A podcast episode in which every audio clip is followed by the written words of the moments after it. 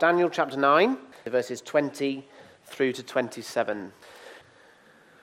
While I was speaking and praying, confessing my sin and the sin of my people Israel, and making my request to the Lord my God for his holy hill, while I was still in prayer, Gabriel, the man I had seen uh, in the earlier vision, came to me in swift flight about the time of the evening sacrifice. He instructed me and said to me, Daniel, I have now come to give you insight and understanding. As soon as you began to pray, a word went out, which I have come to tell you, for you are highly esteemed. Therefore, consider the word and understand the vision. Seventy sevens are decreed for your people and your holy city to finish transgression, to put an end to sin, to atone for wickedness, to bring in everlasting righteousness, to seal up vision and prophecy, and to anoint the most holy place. Know and understand this. From the time the word goes out to restore and rebuild Jerusalem until the anointed one, the ruler comes, there will be seven sevens and sixty two sevens. It will be re- rebuilt with streets and a trench, but in times of trouble. After the sixty two sevens, the anointed one will be put to death and will have nothing. The people of the ruler who will come, who will, come will destroy the city and the sanctuary.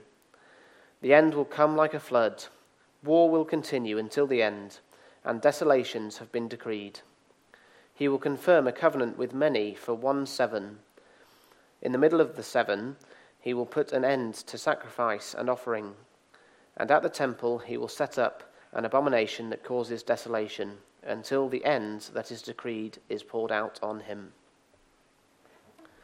Father God, as we dig into one of the trickier sections of your word, we ask that your Holy Spirit, who inspired Daniel to record it, would open it up for us. At the end of a full and a good Lord's Day, we pray that you would give us fresh energy. That spiritually we would come alive as your word speaks to us this evening. And Father, we pray, I pray specifically that it would be your word that is heard. As we step into difficult waters in your word, deep waters. Father, it's so easy for us and for me this evening to stray from your truth. Father, I pray that your Spirit would preserve me from doing so, that anything that is not helpful and good and true would be quickly forgotten, but that the deep, plain truths that are wonderfully to be seen in this text would embolden our hearts and our faith and make us men and women whose courage in your word is all the greater. From this evening, we pray for your blessing in Jesus' name. Amen. Well, if you weren't with us last week, we saw how the whole of Daniel 9 holds together as a chapter. We've picked up this story of Daniel for the last number of weeks in our evenings, and we're getting to that point now where we're nearly 70 years into this exile. And Daniel's doing his Bible reading, coming through Jeremiah, and suddenly has this great discovery. Suddenly realizes that he is just about to see the end of the exile. God's going to rescue his people. He's going to bring them back to worship him in a rebuilt Jerusalem. Um, which we might have thought would have brought all sorts of joy and excitement, but as he looks out on the people, he realizes that they're not living as Jeremiah called them to live. Seven whole decades of judgment in a foreign land for their disobedience and sin, and the people haven't turned back to God at all. So, all of that great discovery leads Daniel to his great prayer in the first half of the chapter. And he prayed, as we saw last week, in sackcloth and ashes. He's, he's confessing the sins of the people, and he is pleading with God. Not because the people deserved it, they didn't. He's pleading on the basis of the covenant and character of God. That's Daniel's only hope. He prayed, verse 4, that the great and awesome God who keeps his covenant of love with those who love him and keep his commandments, he's praying to that God, verse 9, that he would continue to be merciful and forgiving, even though we have rebelled against him, knowing, verse 18, that we do not make requests of you because we are righteous, but because of your great mercy. That's what we saw last week in this great prayer. And as we pick into verse 20, Daniel's in the middle of that prayer. He's recorded it for us, but to go to it live, as it were, Daniel's in the middle of this prayer. And if you look at the words in verse 20, he's layering on the urgency of his prayer. He's speaking and praying and confessing his sin and making his request to the Lord. It's as though he's just overwhelmed with the need to pray. And although we don't know when he started, verse 21 tells us he was still praying about the time of the evening sacrifice. I love that little detail. It's been almost 70 years since Daniel was in Jerusalem. this man's in his early 80s. He hasn't seen a sacrifice offered since his early teenage years. The temple was destroyed more than 50 years ago, which means no one's seen a sacrifice offered for more than that period of time. But Daniel is such a faithful man of God that everything about him is centered on worshiping God. The Babylonians could have taken Daniel out of Jerusalem, but they couldn't have taken Jerusalem out of Daniel. His heart, his, his time zone, his whole vision of life is completely taken up with worshiping God. And in the middle of this urgent prayer, the angel Gabriel suddenly appears, who we definitely met back in chapter 8, maybe also in chapter 7. But God dispatches Gabriel again to give Daniel great assurance. Great assurance about two things big picture level, personal level. At the big picture level, and we're going to get into all of these details in just a minute. God's great plan of salvation is a big word of assurance from God through Gabriel to Daniel. That's the big picture vision. And we will get into the details of the vision in just a minute. And when you start hearing them, it might feel a little bit overwhelming. It will feel quite a lot overwhelming. But what's the purpose of the vision? Why does God give it to Daniel? Look in verse 22. It literally begins He made me understand and said to me, Daniel, I have now come to give you insight and understanding. Verse 23 Therefore, consider the word and understand the vision. Do you get the, the purpose? Even if the content's really complicated, the purpose of the vision, yes, is confusing. Yes, this lovely description of consider the word. The idea is you're going to have to work hard to understand what I'm saying but it's for your good. It's so that you would have understanding. And the whole point is that God wants Daniel to know that even though his work with his people will be slower and harder than the people would have chosen, God wins. God wins, no enemy can stand in his way, and all things will work according to his plan. That's the big picture that God is giving to Daniel to assure him of what is about to happen. But there's a wonderfully personal assurance too in verse 23. Gabriel tells Daniel that as soon as Daniel began to pray, Gabriel's dispatched to answer the prayer, For you are highly esteemed or greatly loved. And we touched on that briefly last week, just to think how beautifully encouraging that would have been for Daniel. After nearly 70 years of faithfully serving God in exile, when the, the remnant of the faithful Israelites would have dwindled and dwindled and dwindled, even from the very small number at the very beginning. Here is Daniel being told that God himself personally loves Daniel. That changes your life. And I hope that love has changed your life too. When he was 49 years old, the minister and hymn writer Philip Doddridge knew that he was coming to the end of his life. He went to spend a brief period of time with some friends in Bath. And the friend came upon him in his bedroom and found him weeping over his open Bible. Weeping over this verse. O Daniel, a man greatly beloved. Philip knew that the assurance God had given Daniel, God had given Philip. Through faith in the Lord Jesus Christ, Philip knew that he was loved by the God of heaven and earth. And for Philip, that was the greatest thing that could possibly be said of him or of anybody else. And I hope that you know it's true of yourself this evening, not because you've earned it, but because your trust and confidence is in the Lord Jesus Christ. So we've got these two wonderful assurances the personal, the big picture, and then Gabriel gives Daniel this great vision of the 77s. And in the broadest possible terms, the great encouragement, the great answer to Daniel's prayer is God wins. No enemy can stand in his way, and his plan will be accomplished as he ordained it. That's the main thing that is the plain thing. Big picture. The detail beneath is all really rather complicated.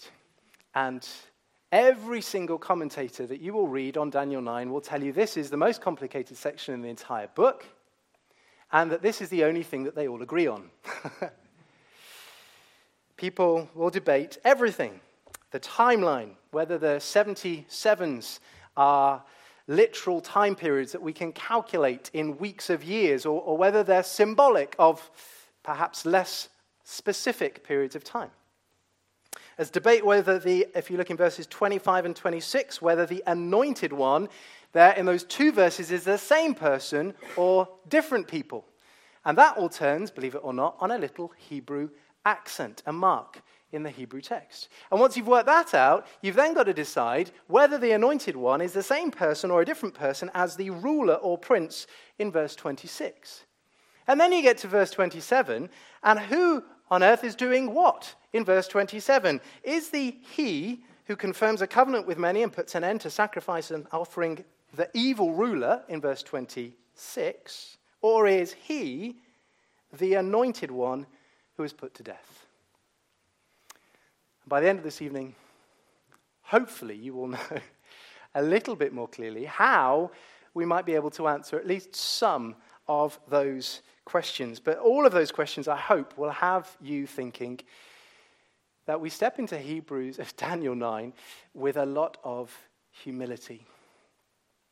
We believe, don't we, as a church, that all scripture is God breathed and is useful for teaching, rebuking, correcting, and training in righteousness. But that doesn't mean that all scripture is equally easy to understand. In its chapter on the scriptures, the Baptist Confession of Faith says, All things in scripture are not alike plain in themselves, nor alike clear unto all. If you read the rest of that section, what it goes on to say is the things that you need to know to be a Christian are perfectly clear and can be believed and obeyed. But there are passages in the scripture that remind us that we are finite and fallen creatures. And it shouldn't surprise us that there are parts of God's inspired word that is hard for us to understand. Daniel 9 is one of those passages. Godly scholars have wrestled with this text for centuries. So we need to be honest about the fact that we will not answer every question that we might have in our minds this evening. And that's okay. But I want to serve you as best I can. So, what do we need to bear in mind when we come to tricky passages like this? Firstly, we must let Scripture interpret Scripture. When you come to a hard section in the Bible, one of the things you need to do is make sure you turn to other passages in the Bible that are perhaps a bit easier to understand to help those passages interpret the trickier passage. Sometimes we need to do that. Sometimes we especially need to see how one passage sits in the context of its context. And that's especially true in Daniel 9. What have we seen all the way through Daniel 1 to 8? We've seen that there is this wonderful picture of God's sovereignty over everything. And this vision in Daniel 9 is not a completely different story. God is building on the visions that He's already given to Daniel. He's applying it specifically to God's people, which means as we see how God has been sovereign over the statue of the nations in Daniel 2, and over the beasts of the nations in Daniel 7, God is just as sovereign over the ruler who will destroy Jerusalem in Daniel 9. They are helping us understand how to interpret one another. We must let Scripture interpret Scripture. Secondly, we need to remember that in apocalyptic, end times passages like this, the writers use a lot of symbolism, which shouldn't surprise us. I, don't know if you've ever thought about this. If you were somehow enabled to see the end of time, do you think you could actually write it all down in words? think about the gravity of everything that would unfold. It, it's beyond our minds to be able to communicate all of that. And so when you get to passages like Daniel and Revelation and Ezekiel and others, very often there's symbolism that is a part of the way that people in Babylon and in Israel would have written, forms part of their writing. It's to help us try and understand something that's almost incommunicable because of its extent and its vastness. So here we have numbers like 7 and 10 that are used symbolically to show completeness and fulfillment. And we need to be careful when we get into the text not to push the numbers further than the authors intended. Thirdly, God gave Daniel this vision in response to his prayer. So often when we get into a text like this, we're so excited to understand what's going on with the 77s and who's who in the vision that we lose sight of the fact that this was a vision given by God to answer Daniel's prayer. He wanted Daniel to understand something of the future of God's people. So, yes, what does Daniel know? That the prophecy of Jeremiah is about to come true and that the Israelites will indeed be rescued and taken back and will rebuild the city and the temple. It's a good thing that Daniel's longing for that. But Jerusalem is not going to be the place of peace and prosperity that it had been previously. In fact, of everything that's going to be rebuilt, in time it would be destroyed. And what God is seeking to do is help Daniel manage his expectations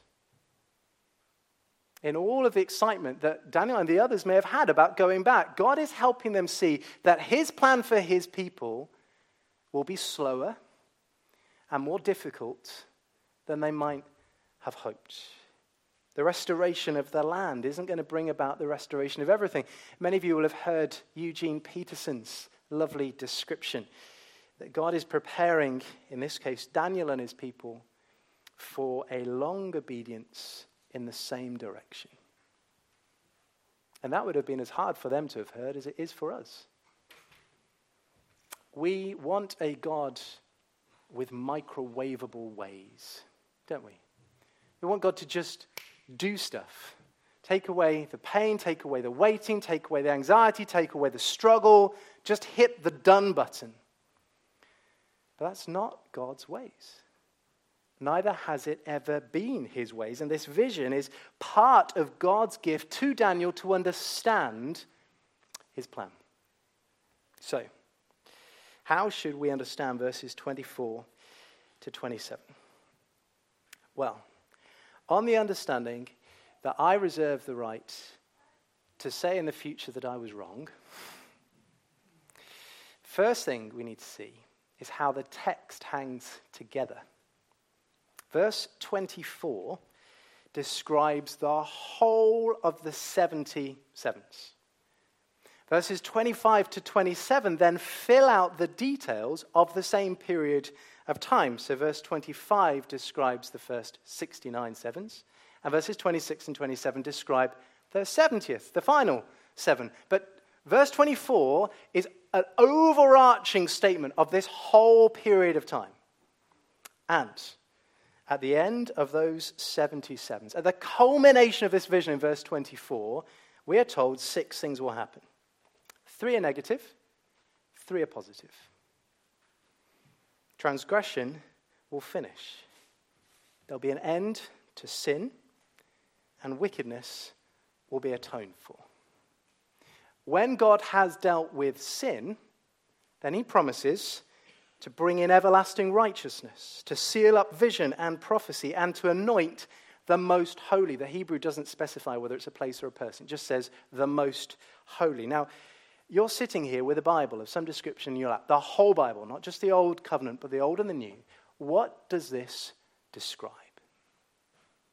It's the finished work of Jesus, isn't it?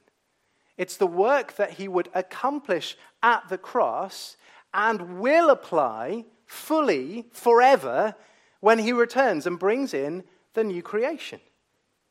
That's where righteousness will dwell forever. Nothing short of that is going to fully satisfy all of verse 24 in this vision of what is going to happen.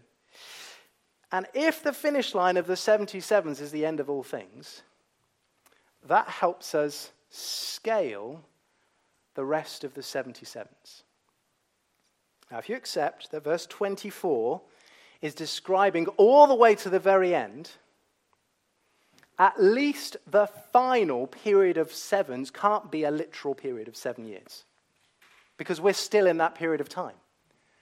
It's been 2,000 years since the Lord Jesus Christ died upon the cross. We're still waiting for his return, which is the only point when he's going to usher in the new creation, which will be the home of everlasting righteousness, when all of prophecy will be finished and fulfilled, and the most holy will be anointed.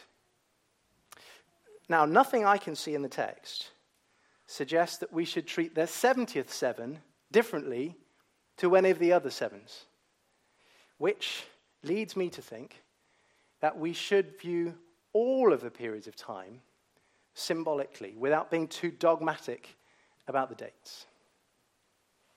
But Gabriel does give Daniel more detail about how this vision is going to be, unfold, uh, is going to be unfolding. So, verse 25, we're told that from the time the word goes out to restore and rebuild Jerusalem, until the anointed one, the ruler, comes, there will be seven sevens and 62 sevens.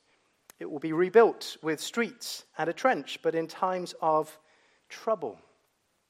Now, there are all sorts of discussions about whose word it is that Jerusalem's going to be rebuilt. And you can ask me at some point this week, if you like, about some of the options. Personally, I would lean towards it's describing King Cyrus who in the first chapter of Ezra makes this amazing announcement. 538 BC, the king of Persia gives the order not only to allow the Jews to go home, but to be given all the help that they need in order to rebuild the city. And if you've never studied the book of Ezra, that's because you've joined our church since 2018 when we went through the book. And you can jump on the website and you can listen through that series when you have time. Now, then comes this really interesting question of how we're supposed to split the next periods of time.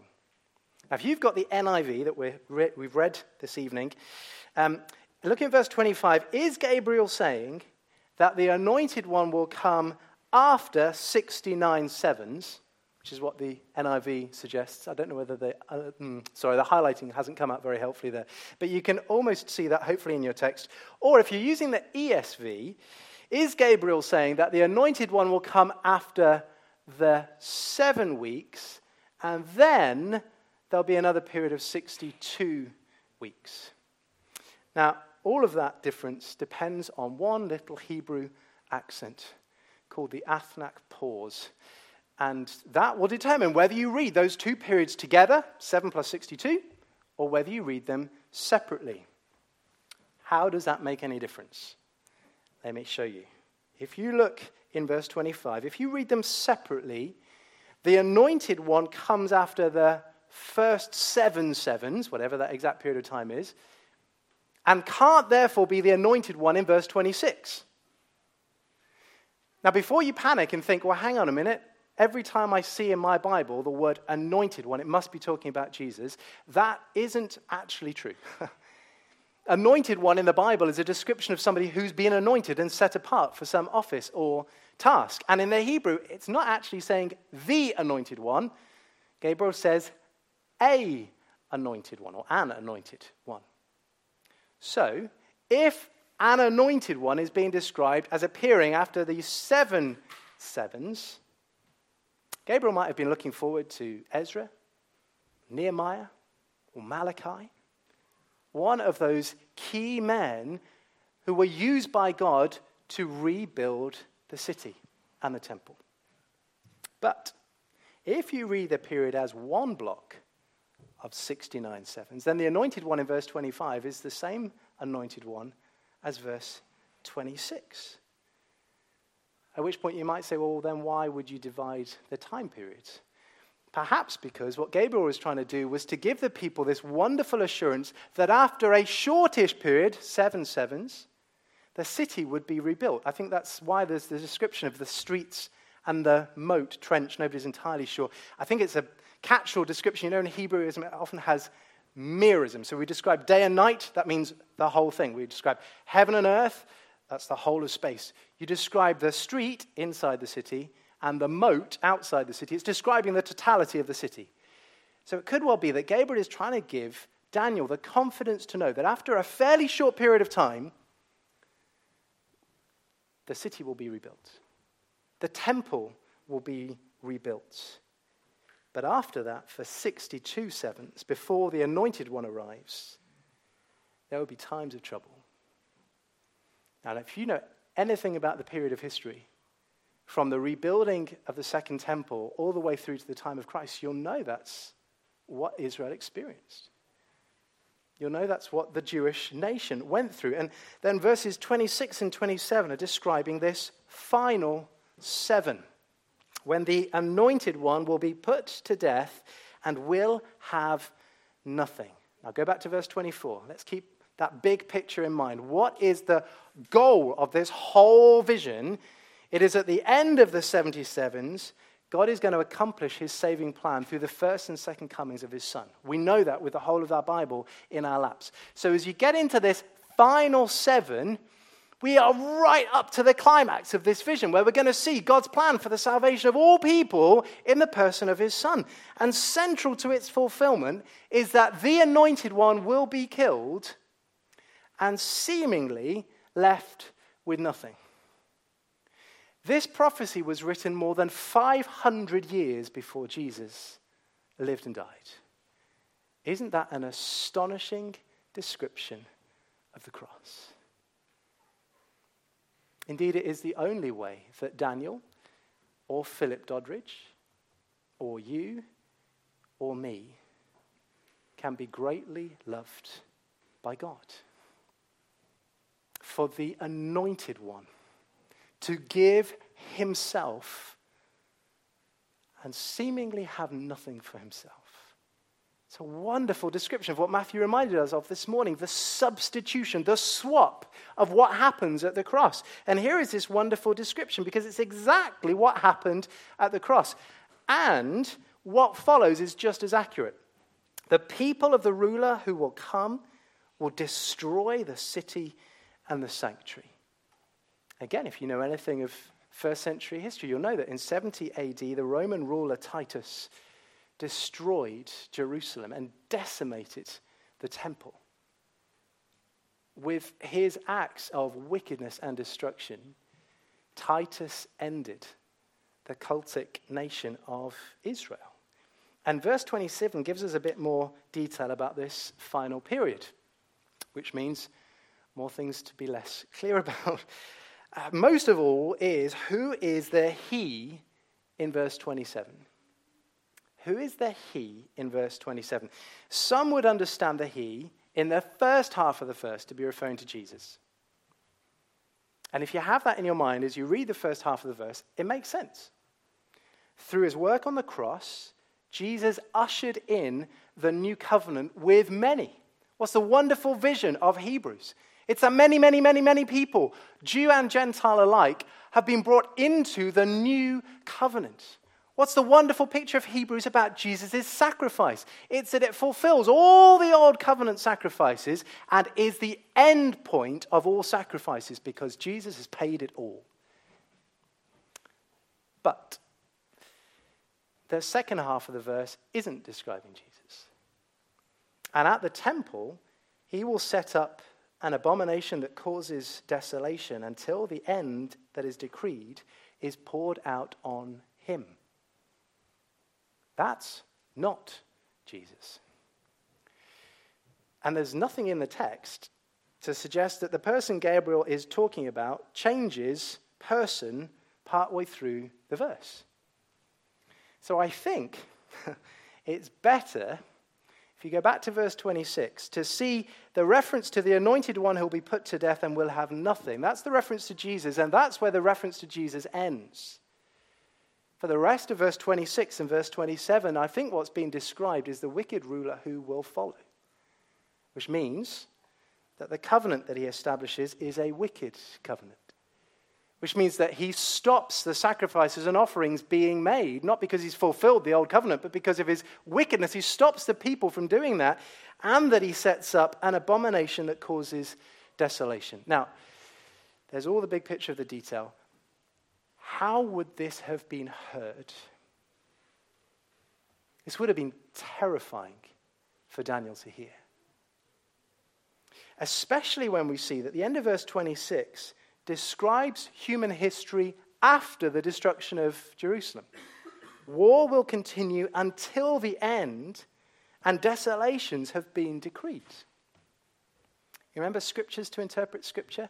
I think what Gabriel is doing here is he's doing something very similar to what happened with the four beasts in chapter 7. If you can remember when Matthew preached through that text, he explained that beasts 1, 2, and 3 are reasonably easy to identify as the three empires of Babylon, Medo Persia, and Greece. But when you get to the fourth beast, it's harder to be so sure. Certainly, there's a lot in the fourth beast that was fulfilled in Rome. But as those horns rose up out of its head, if you can remember the, the vision description of this fourth beast, there was that wonderful insight from Matthew that we need to see that what was beginning with the Roman Empire is a description of what will continue in all the wicked kingdoms that will come before Jesus Christ returns. And I think Gabriel's doing the same thing here. Daniel 7 the evil that begins with the Roman Empire continues as a description of all wickedness. What's going on here? The final seven describes a ruler who will destroy Jerusalem and the sacrifices and set up an abomination. And that definitely happened in AD 70. But more than that, war will continue until the end, and desolations have been decreed. At which point you might think, well, it's even worse than I thought. Until the but. Verse 27 This wicked ruler will set up an abomination that causes desolation, but only until the end that is decreed is poured out on him. There's Daniel, hoping for the return, hearing that it's going to take longer, that the rebuilt city is going to be destroyed, hearing that war and desolation is going to come, and God says, But there is a boundary to that wickedness. There is a judgment for that evil. So you step back to the big picture of what God is teaching Daniel here. The big picture is that his vision is an answer to the prayer. The people will return to Jerusalem, and it is right that he should long for it. But in the words of Sinclair Ferguson, God wanted Daniel to see beyond these things to what they foreshadowed, however painful they may be. God's ultimate purpose wasn't a temple made with hands and a holy place entered but once a year. His Son was the place in which men and women would approach God. So ultimately, for Daniel and for you and me this evening, what is the big picture of Daniel 9? God wins. No enemy can stand in his way. His son's sacrifice has fully dealt with our sin, and his plan will be accomplished. But it won't be fast. And one of the great struggles for God's people all the way through human history has been that we struggle with the fact that evil seems to win that God's ways seem slow to come to fulfillment. It's hard to be a minority. It's hard to constantly be feeling like we're on the losing side. Daniel 9 is one of God's gifts to us to help us have courage in the face of all of the slow progress, to help us see that God is indeed working out his plans and purposes. And one day, everlasting righteousness will reign.